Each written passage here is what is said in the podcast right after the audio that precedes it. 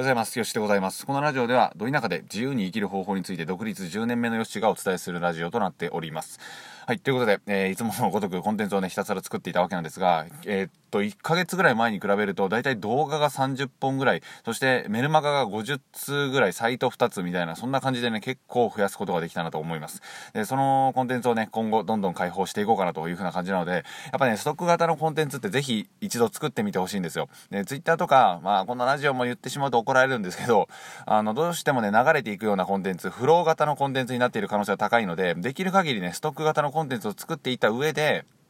フロー型のコンテンツで拡散していくっていうのが主流になってくるんじゃないかなというか、まあ、それがね、主流だと思うんですね。えー、で、今回は、その、コンテンツを作っていたわけなんですが、えー、コピーライティング、要は文字書くスキルですね。文字書くスキル。これがなぜ強いのか。そして、まあ、言ってしまうと、文字を書いてるだけで僕は生活できてると言っても過言ではないぐらいになってきているので、それぐらいね、あのー、文字の力っていう風なのは偉大だなという風なことを考えるわけです。で、まあ、文章能力とはまたちょっと違っていて、昨日もね、あの、メルマガ書いてたんですけど、誰もいないカフェ8時半ぐらい、夜の8時半ぐらいだったんですけど、なんかね、もう、ほぼ半泣きみたいな。まあ、言っちゃうと、まあ、ほぼ泣いてたぐらいの感じだったんですよ。誰もいなかったので助かったんですけど。で、何を返したのかっていう話なんですが、僕はサラリーマンの時に経験していた、まあ、社畜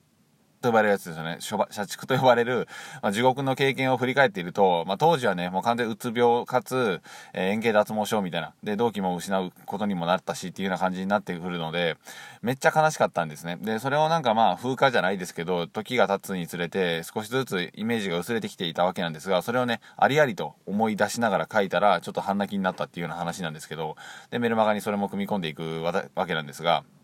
めっちゃね、感情が動くんですよ。で、文章を書いてるだけで、文字読んでるだけなのに感情が動くってことは、えその後にね、いろんなコンテンツであったり、いろんなメルマガ、いろんな動画とかっていう風なところにね、どんどん、うーん、なんて言うんでしょう。まあ、続きが気になるじゃないですけど、見てしまうような状態になってしまうわけなんですね。だからこそ僕たちはインターネットで自分の提供に、テコの原理を働かしていくな、いかなければならないので、こういったね、文章能力というのは、ネットで稼いでいこうと思った場合、必須になってきます。これがあるから、インターネットのテコの原理が掛け合わさって、圧倒的に多くの人の感情を動かせるっていうような感じになるわけですね。じゃあ感情を動かせたら何のメリットがあるのっていうような話になるんですが、行動を引き起こせるんですよ。さっきの続きを読んでもらうとかもそうですし、まあ言ってしまえば商品を購入してもらうっていうようなことにもつながるわけです。それぐらいね、感情を動かすっていうようなことは大切なんですね。で、人が動こうと思った場合、当たり前なんですけど、感情が動いてから行動が行われるわけですよね。例えば反射は違いますけど、基本的には、うわ、これ嫌だなとか、うわ、これ怖いなと思って、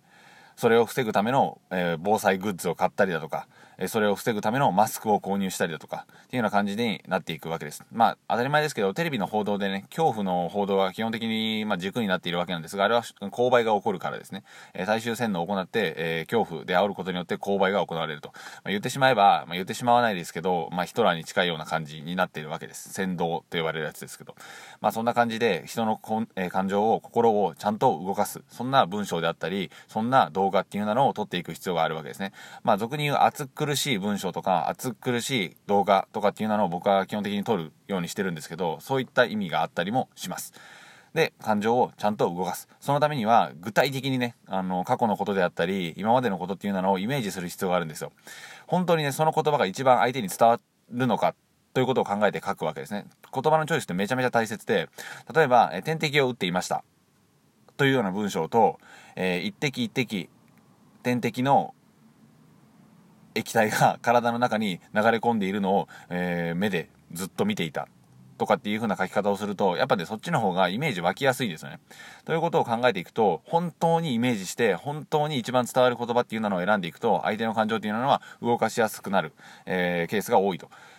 そして、ちゃんと動いたのであれば、次の文章も読み進められていくし、動画も読んでくれるし、またメルマが送られてきたら見たいなという風な感じで思ってもらえるようになるわけですね。で、まあなんかその、石ころでもね、あの、コピーライティングを使えば3000万円で売れるとかって、なんかまあそんなめちゃくちゃな言い方をしてる人もい,、ま、いるんですけど、まあそれはいいとしまして、それぐらいね、文章っていう風なのは、え剣より強し、ペンは剣より強しと呼ばれるぐらい、人の心を動かす可能性があるんですよ。だから、舐めちゃいけないんですね。で、これを最初聞いた時に、いや、でもそれって文章能力必要なんでしょと。え文章能力ある人がやっぱうまく書けるんじゃないのと呼ばれ、思われると思うんですが、これはね、全く関係ないと言えます。でそんなね、きっちりかっちり書く必要ないんですよ。で、僕のメルマガとか見ていただければわかると思うんですけど、やっぱね、あのー、まあ、日本語というか、まあ、常識的な書き方が一切できないんですね。でも、人の心を動かすっていうようなところにフォーカスしているので、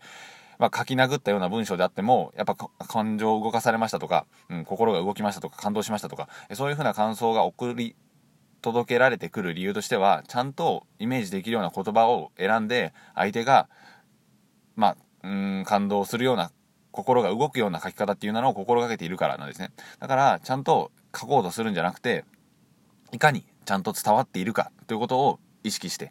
相手を理解しながら書いていくっていうのが非常に大切になってくるんじゃないかなと思います。まあ動画とかでもまさにそうですね。みんなにね、当たり障りないように書いてしまったら、結局ね、当たり障りのない反応しか得られないんですよ。だから、ちゃんと心をぶつけて書くっていうのは非常に大切かなと思います。はい。というような感じで今回はコピーライティングの重要性でした。えー、文章を書くこと、相手の感情を動かすことっていうのはめちゃめちゃ大切です。で、それができればね、ぶっちゃけ何でもできるっていうのが、まさに、えー、ペンは剣より強しというふうなところに来てるんじゃないかなと思います。はい。というような感じで今回は以上でございます。では、えー、下からね、よかったら無料メルマガやっておりますので、自由に生きる方法、まあ、コピーライティングとかマーケティングとかもちろんそうですけど、インターネットを使って自分で独立していく方法について公開しておりますので、よかったらチェックしてみてください。では、筋トレ行ってきます。さよなら。